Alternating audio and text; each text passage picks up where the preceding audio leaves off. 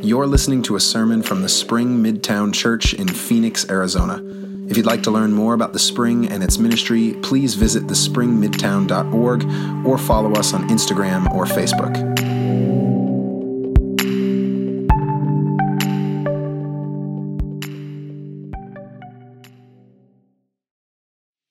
This is the story of how one stupid tweet ruined Justine Sacco's life.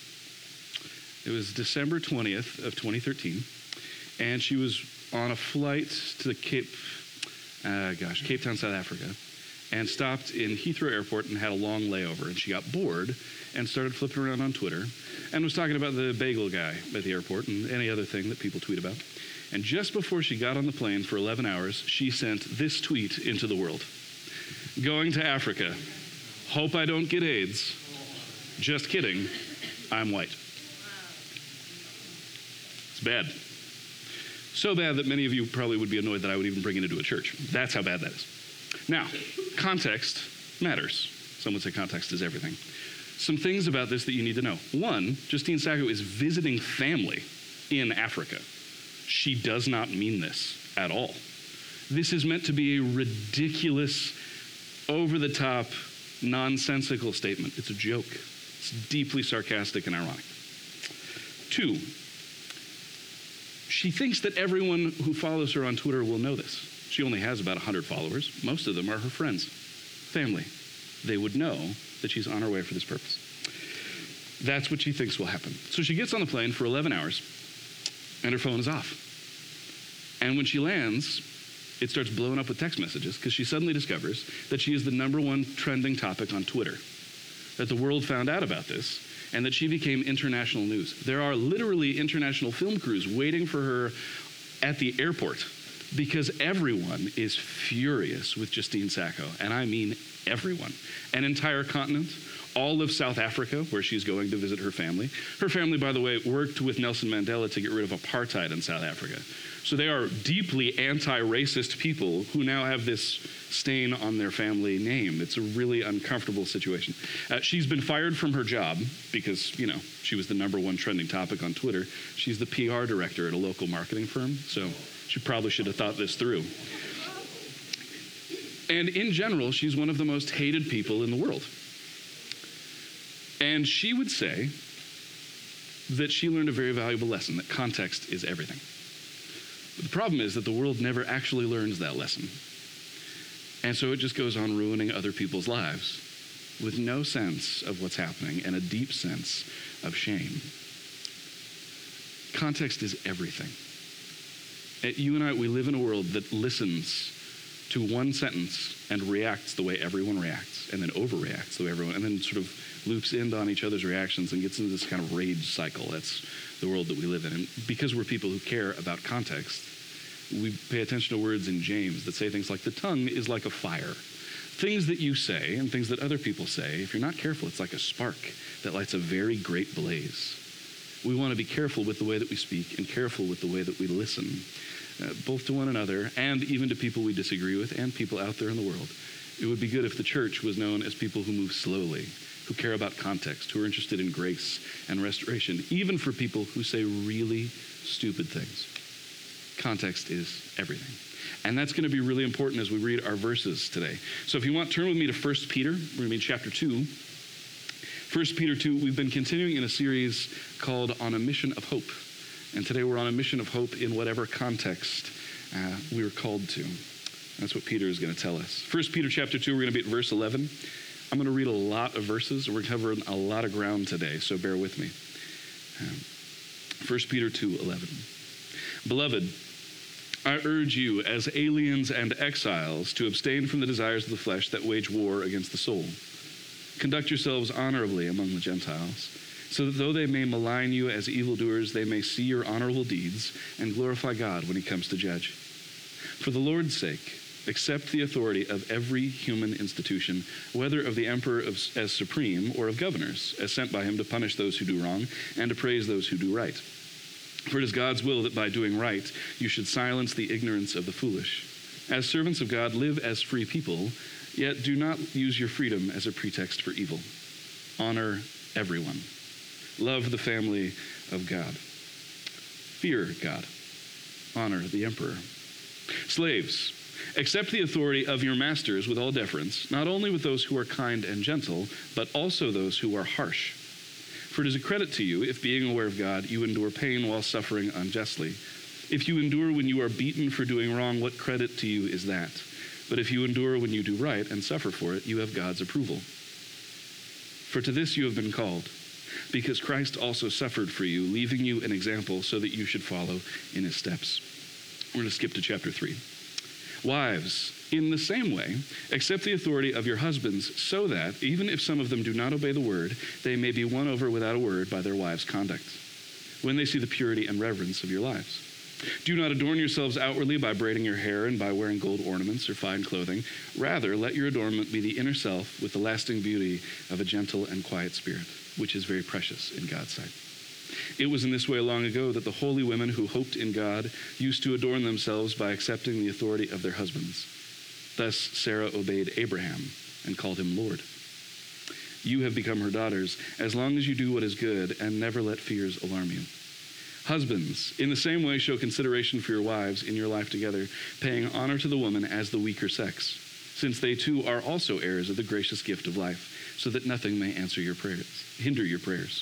Finally, all of you having unity of spirit, sympathy, love for one another, a tender heart, and a humble mind. This is the word of the Lord. Thanks be to God.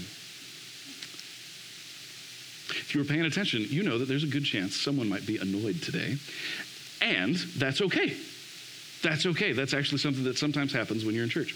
And so I want to say a couple of things. Number one, uh, we as people, if you would say that you are a Christian, what you are saying is that you submit to the authority of Jesus Christ, that that is the ultimate authority in your life. And that means that we submit to the authority of Scripture.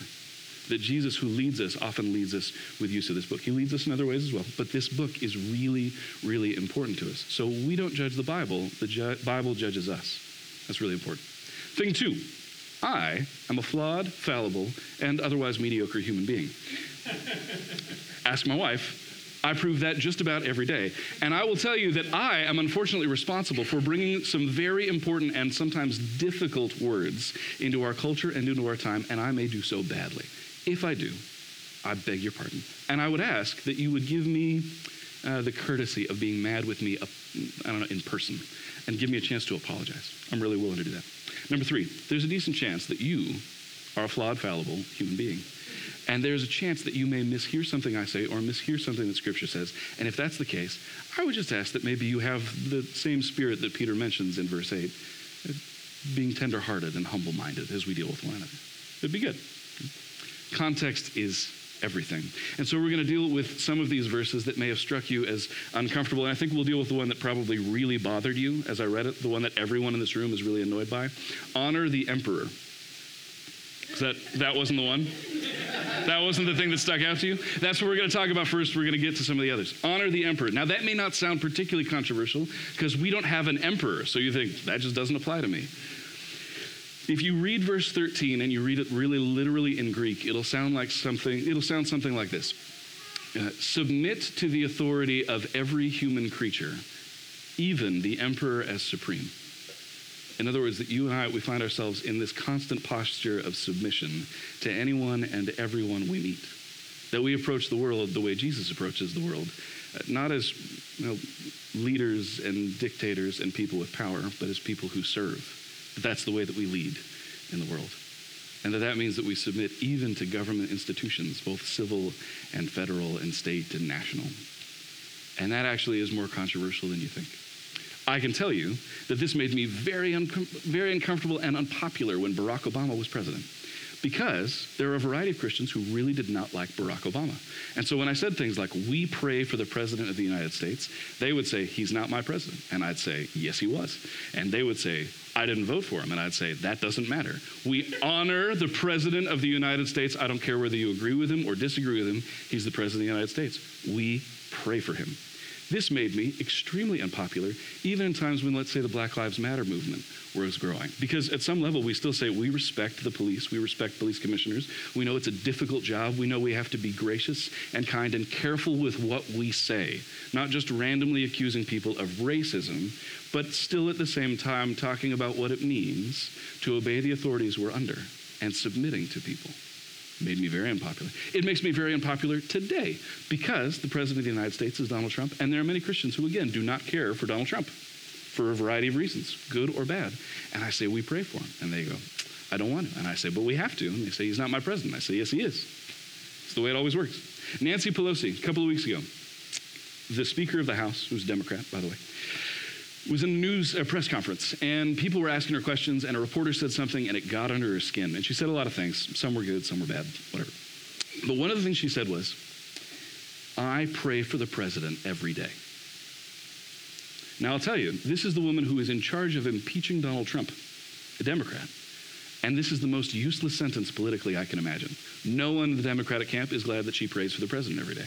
No one among the Republicans will be impressed that she prays for the president every day. And I thought, I think that's actually true.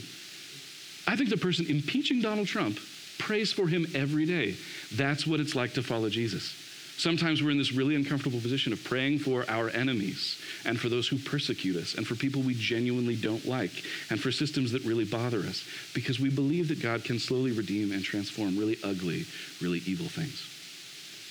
But again, this is tricky, and obviously these verses can be abused.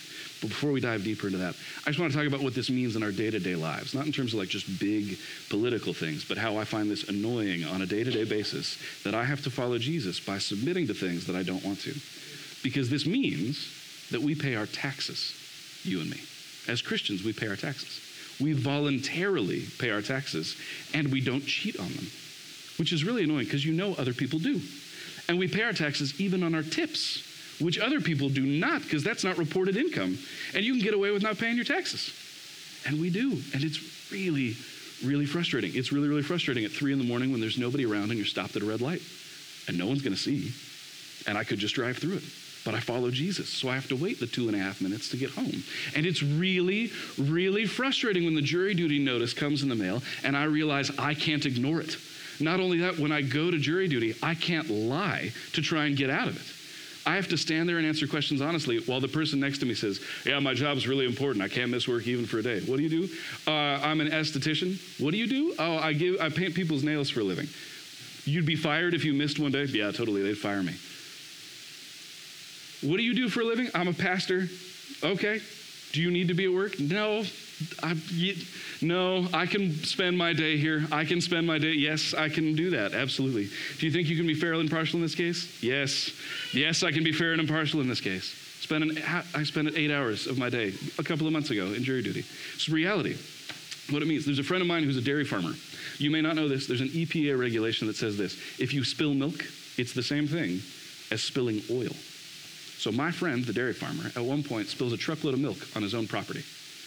He spilled his milk on his property, and as a Christian felt compelled to report himself to the EPA, who fined him as though he'd been illegally dumping chemicals. And he paid the fine. Submit to every human authority. Context is everything. It's really unpleasant trying to figure out what exactly this looks like in our context, what it looks like in your context. What does it mean? What does it mean to honor authorities that may appear unjust? To bow down to institutions that drive you crazy? Remember, Peter, who's talking to us, Peter, who's talking to us, is not talking about some great, gracious Christian nation. He's talking about the Roman Empire. He's talking about Nero, that is likely the Caesar that we're describing, who either is about to or has already begun rounding up Christians, accusing them of crimes they did not commit, burning them alive, and or throwing them to lions or killing them for sport. That's people like you and me. He's saying we pray for that guy. We bow down to that guy. We submit to the authority of that guy. And the Christians who are reading this are thinking, but I bow down to Jesus. Jesus is my Lord and Savior. I've been given a great deal of freedom I, I can overthrow the government. He would say, No, unfortunately, we don't overthrow the government. We, we're careful with the way that we use our freedom. And yet, at the same time, Christians who followed Peter would not have said, We just blindly do whatever the government asks us to do. They didn't just walk outside and yell, I'm a Christian, please come kill me. They did actually, well, hide. And when they were arrested and tortured, they wouldn't give up their friends and neighbors and their pastors and where their church met on a regular basis. So there's a level to which we bow down to the authority of the state, and there's a level to which we resist the authority of the state. It's tricky. Context is everything. Because these verses can obviously be abused. A couple of years back, the Attorney General of the United States read Romans 13 in a press conference and said, This means that the president can do whatever he wants to do.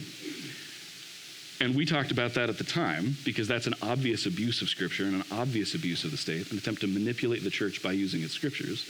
And it's something that the Nazi church used to do. Uh, that actually the Nazi government came to the church in Germany and said, This is how Christian you can be. This is how Christian the Bible can be. This is how Jewish the Bible can be. Think about that for a second. This is how Jewish Jesus can be. And you're going to hang swastikas in your church and you're going to talk about Hitler in this way. And many people in the church said, Okay, we'll do that. We have to honor the emperor. And other Christians said, well, that's insane. That just makes no sense at all. And those people gathered together and they wrote something called the Barmen Declaration, which we have. And in doing it, they were signing their own death warrants. And they said, we will absolutely honor the authorities that we're under to the degree that we are able, except when it stops us from following Jesus Christ, except when it stops us from pursuing the justice and the cause of the kingdom of Jesus Christ. Context is everything. What does it mean to fear God, love the family of believers? honor the emperor, use our freedom well. The Bible, unfortunately, is not just a series of tweets that you can go, oh, I do that, okay. We have to think. God gave us brains for a reason.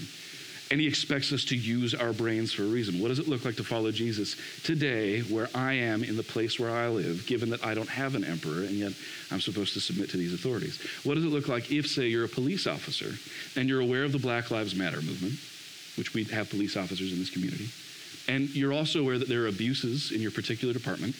And you're aware that your department is under fire and your leadership is under fire. And you want to respect a lot of people and you want solidarity with the people that you work with. And yet at the same time, you go, well, this something needs to change. I'm not really sure that I have all the answers, but I know that something needs to change. We have to be careful in what we do. We can't just react to one another all the time. We have to move in really good directions. What does it look like, maybe, if you're somebody who works in a local public school, to respect the authority of the people you're under and know that you're not allowed to talk about Jesus, and also know that in a parent teacher conference, when someone's breaking down because they're having a divorce, that it might be a really good time to share your faith in this moment. Dangerous though that might be, and it might actually get you fired, and technically you're ignoring what the authorities would like you to do in that moment. Tricky. Context is everything. Dr. Martin Luther King Jr. was really good at this. He was a flawed, fallible human being really good at this. He has a day tomorrow. I love that he has a day in our country. He was a brilliant, brilliant man, and he was also a Christian. Something that everyone forgets about Dr. Martin Luther King Jr., that it's Reverend Dr. Martin Luther King Jr., that his great speeches are all really good sermons, and he's always preaching from the Bible, and he is always referencing the Old Testament or the words of Jesus. And what he would consistently say is the oppression of the black man is the oppression of the white man that we cannot allow them to oppress us, not simply because it's bad for us, it's bad for them. We have to do something about this. This is bad for them as well as he was great at loving his enemies, great at loving his enemies. But the way that he managed to do this was to stand up to speak clearly, to use rhetoric that didn't demonize anybody, and then he would get arrested. And they would march him into jail with a lot of really sweet old people. And those people would stand in prison and very politely say, This is wrong. And other people would say, That's clearly wrong. Exactly the sort of stuff that Peter is talking about, that we are people who do nothing wrong except believe in Jesus. And we do nothing wrong except fight for the kingdom of God. And when we fight for the kingdom of God, we do so respectfully and graciously and gently and insistently. The ancient Christians managed to inexplicably transform Rome. And let me tell you, if you know anything about Rome, that, that could never have happened, and yet somehow it happened. Context is everything. But if we follow Jesus slowly and graciously, in the words, in the words of Dr. King, uh, the moral arc of the universe is long, but it bends toward justice. Context is everything. So that brings us to a really fun sentence. Slaves, submit to your earthly masters in everything, not just the good ones, but the bad ones. That's verse 18.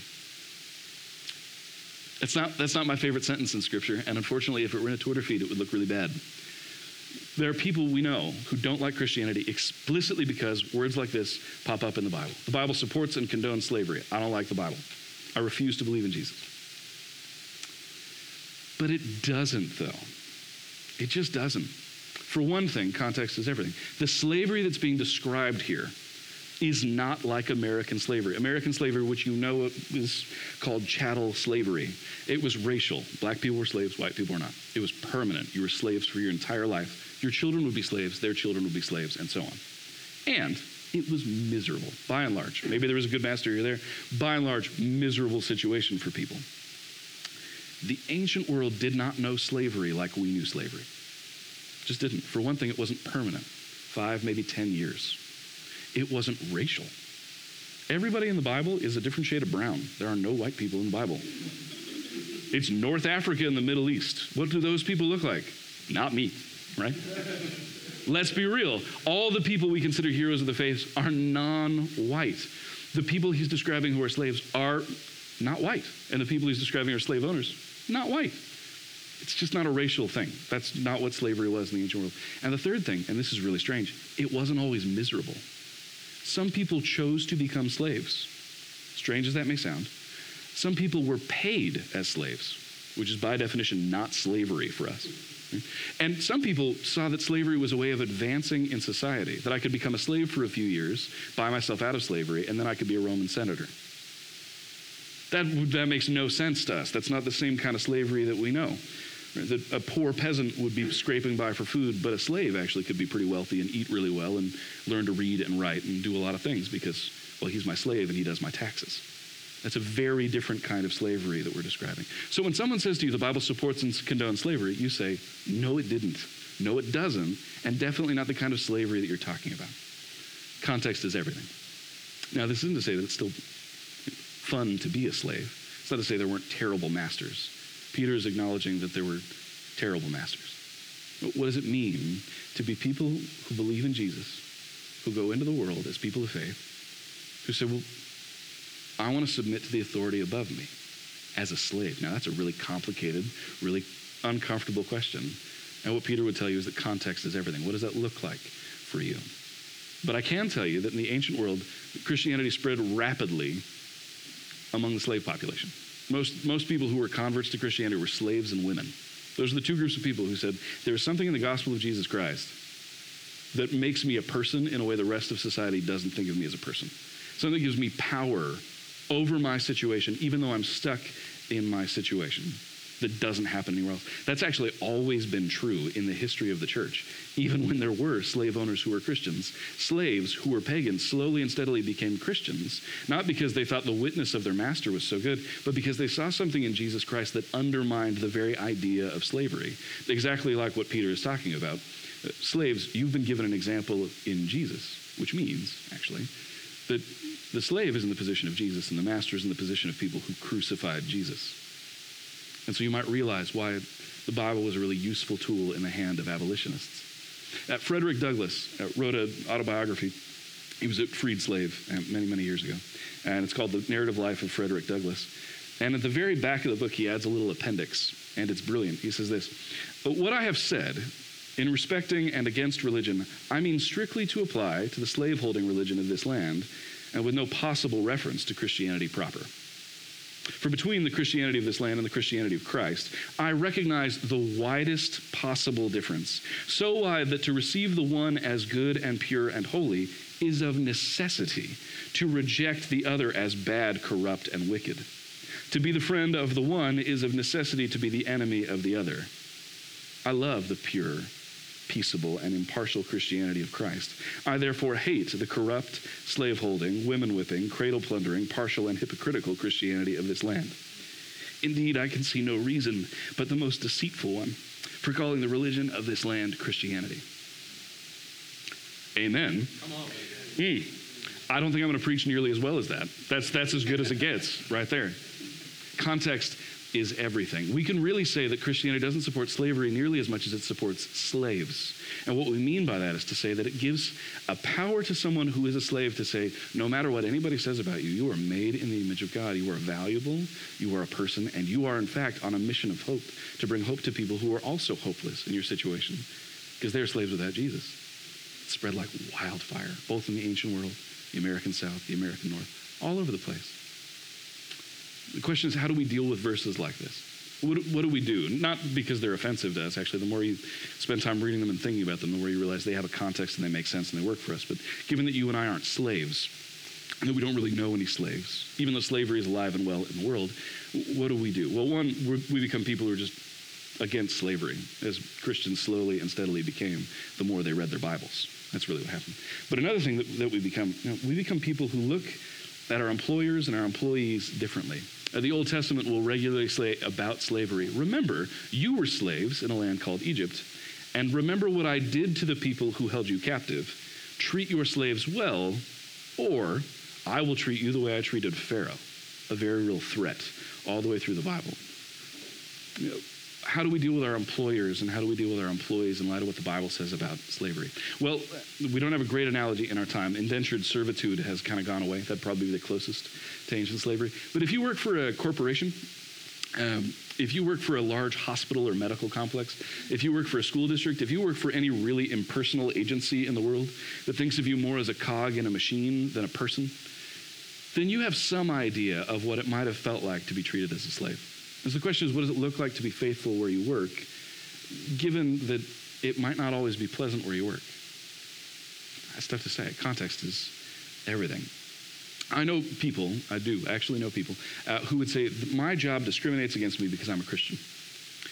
But if you were to ask their fellow employees, and if you were to chat to people who know them, they would say, well, they, they're often late to work.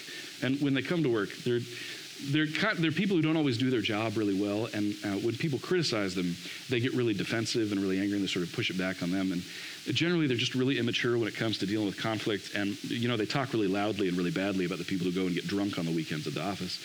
And so we don't like them, and they are Christians, but I don't know if it's because they're Christians. Sometimes you might just be a jerk. That may actually be why people don't like you at the office. And that's really unpleasant and uncomfortable to learn that maybe you're arrogant or maybe you're rude and maybe you have some character flaws you got to deal with. Sometimes you're working in a place and they genuinely don't like you because you're a Christian. That's a real possibility. Or maybe it has nothing to do with your Christianity and you're under a particular administrator who just is abusive for whatever reason. What does it look like to serve and be faithful in that place? Can you stay in that place or not? Should you? I don't know. What's your community group saying? What are some of the people in your life saying? What is it feel like God is saying when you pray and when you read Scripture? Have you been praying about it? And maybe it's a place where you should stay for a while and be somebody who, no matter how bad your boss is, you serve more and more and more faithfully so that eventually people just see your work and it kind of corrects the situation. You become someone that people listen to and people trust, and you can actually help remove really ugly people from the organization. Maybe you're working with a boss who's constantly sexually harassing you and it's time to get out, and it's been time to get out. You know it's time to get out, and your community group thinks it's time to get out, but you're still sticking around. It's time to get out. Peter would say that context is everything, that we have been set free in Christ, and there are good reasons to leave bad jobs, and there are good reasons to leave bad employers. What does it look like to be faithful? Where you are right now in society, where you are when it comes to the local government, where you are when it comes to your work, what does that look like to be faithful? Context is everything. Finally, uh, wives, in the same way, submit to your husbands. And husbands, live faithfully with your wives. At 3 1 and 3 uh, 7. 3 8.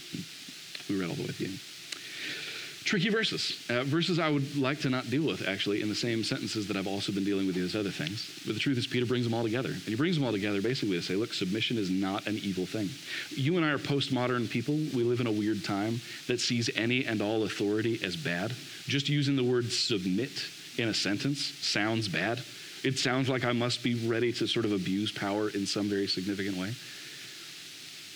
I don't know if marriage is an analogy or if he sees marriage alongside these other things. I'm not quite sure, actually, on the logic of Peter and why he brings all these things together. But I think Peter would say that submission is not a bad thing. What we see in Jesus Christ is somebody who says, Your needs are more important than my needs. Your life is more important than my life. Your joy is more important than my current comfort and happiness. We should be like Jesus in our marriages, in the relationships we have with one another. And what does that look like? That's tough to say. Again, I can say in the ancient world that Peter is dealing with a particular context. If you read chapter 3, you'll realize he's talking to women who may have become Christians whose husbands have not yet become Christians. So that already is his assumption that Christianity has spread like wildfire primarily among the marginalized, in society, that it won't do quite as well with those who have power, because so much of Christianity is turning the world upside down, and powerful people have a lot to lose, whereas slaves and women in this context had everything to gain. In fact, in the ancient world, people used to make fun of Christianity as a, as a religion of slaves and women. And people who would respond to that would say, We absolutely are a religion of slaves and women. And by the way, anybody else who would like to come to know Jesus and who realizes they're in desperate need of Jesus. We took that insult as a badge of honor, which I, confused a lot of people in the ancient world. Christianity has always loved women and has always given room to women to grow and use their gifts and become particular kinds of people. It's just in our particular time, on the other side of the feminist movement, on the other side of a lot of other things, it seems like maybe the church is all about controlling women. The feminist movement comes out of Christianity. I don't know if you know this. They, they don't often teach this in schools. It, it, exists because a woman named Mary Wollstonecraft in the 1700s wrote a book called On the Rights of Women. And she said, Look, we're all Christians here. Why wouldn't you let us learn to read and write and do other things? Don't you think we could love our husbands better if you let us do that? And that slowly gives rise to something that you and I know of as the feminist movement that says things like the church is irredeemable of the masculinity of Christ.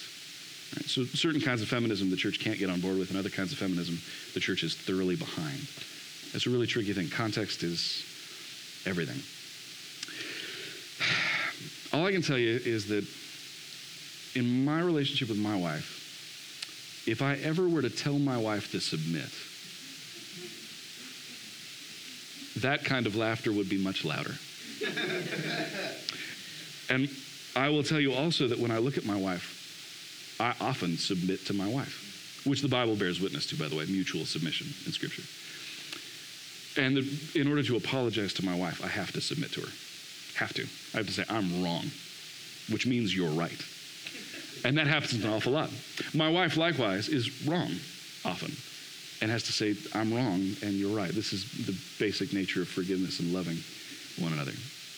There's a, a book called Boundaries by Cloud and Townsend. They're um, yeah, they're both counselors. They're really good. Some of you have read it from the that just came out. Uh, it's a great book, Boundaries by Cloud and Townsend.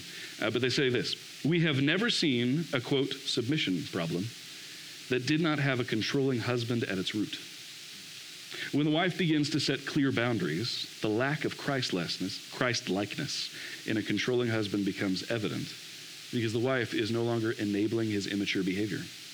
She's confronting the truth and setting biblical limits on hurtful behavior. Often, when the wife sets boundaries, the husband begins to grow up. Those are counselors who say this. I think that's fair. Uh, what we would say is that I should submit to my wife, and my wife should submit to me. And that that's not necessarily like the shot. Uh, what? Gosh. What's the clock in the NBA where the ball goes up? Is it the, no, not the shot clock. I'm thinking of a thing where like the jump ball the tip off, there's a, there's a thing that just sort of switches sides these days, right? Or do we, do we always tip off? A possession switch. I'm just making this up now. I've, got, I've gotten on a wild rabbit trail. Anyway, here's basically what we're talking about that it's not a 50 50 thing, that I'm not right half the time and my wife is right half the time, that I don't lead half the time and my wife leads half the time. That's, that's not what we're describing. We're describing is a situation in which I say to my wife, I love you and I want to submit to you and I just I think that we might need to do this differently, but I want to love you really, really well. And the, the more that I'm the kind of person who loves my wife well, the easier I am to submit to. It just sort of happens naturally. The more conscious my wife is that she's submitted to me, it's usually because there's something wrong. Either because I'm being a turd, which is a thing, or because she actually has a real problem with pride in that moment. That happens. The more I'm conscious of a conflict with my wife where it's really difficult to submit, it's because either she's being a turd or I'm being a turd in that moment. And sometimes there are just these moments where you go, I just don't think it's important that I'm right. I just don't think it's important that I told you so. I just don't think it's important, actually, that, that I win in this moment, men or women. That ultimately, men, Peter says, in relationships, should be looking at their wives as fellow heirs of the promise, people who've received something from Jesus Christ. And even if everywhere else in the world is a Me Too kind of a moment, in the church and in a marriage that follows Jesus, that should never be possible. Because we would look at these people as made in the image of God, as people who've been, well, created right alongside us to be remarkable people. At the same time, wives should be looking at their husbands not as potentially controlling, patriarchal, misogynist agents, which the world around you will tell you we are, that we are dangerous and that you should never give up your power to people like us. And that's fair, because often we're terrible people.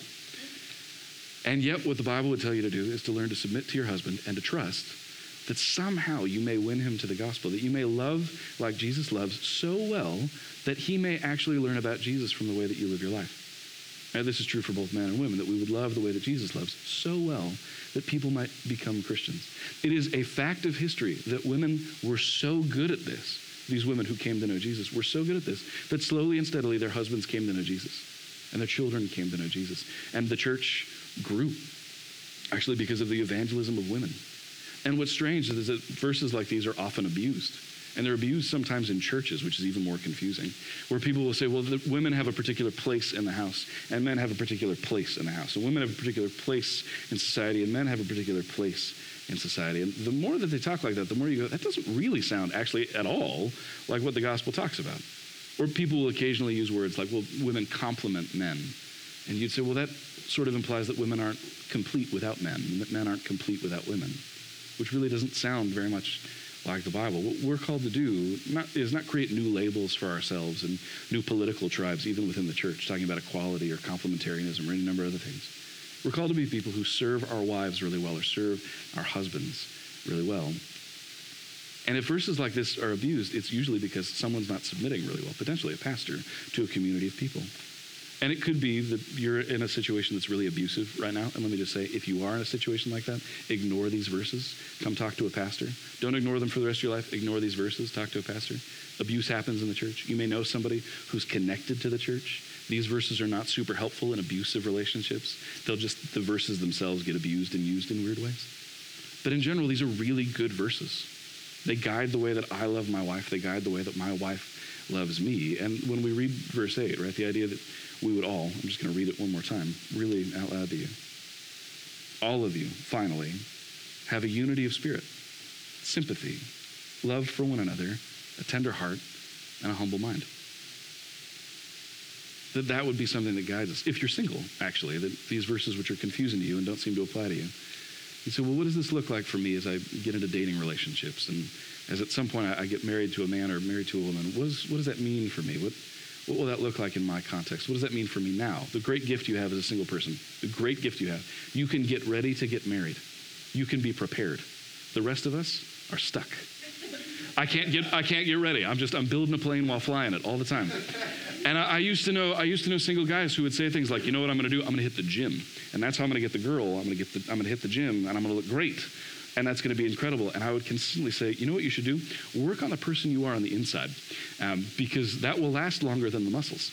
Uh, and you should probably learn to cook and learn to dance and learn to deal with your anger and, and learn to deal with your roommates and resolve conflict, because I guarantee you those things will come up in marriage. I don't have the opportunity to learn how to do those things outside of marriage. I'm very much in a marriage right now. There's a real gift to singleness that these verses, even I think, can, can point us toward to become the kind of people who can respond really well to someone that we are called to spend the rest of our lives with. Context is everything. Uh, men or women, married or single, slave or free, government, non government. What does it look like in our context? That's what Peter's telling us. What does it look like to follow Jesus, to be a person who moves for the kingdom of God in your context, here and now, today, in your marriage, your job, as you deal with society? Context is everything. Would you pray with me? Uh, Lord Jesus, I thank you for these verses.